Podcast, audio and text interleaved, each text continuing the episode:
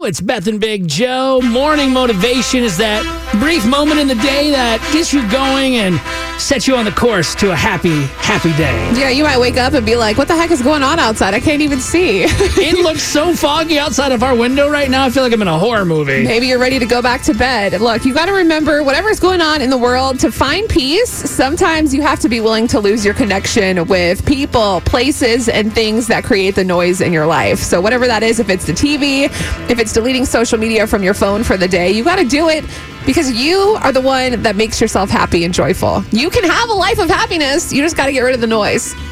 What? Couldn't hear you because I got rid of all that noise. That's how it should be. You got to get rid of it. You have the control. Hey, you can check out this morning motivation and other ones we might have too on our Y100 San Antonio Facebook page. Coming up next, a brand new 715 second date update. We'll see what happens with Sean and Sheila. It's always a bummer when someone's not getting back to you after a great date.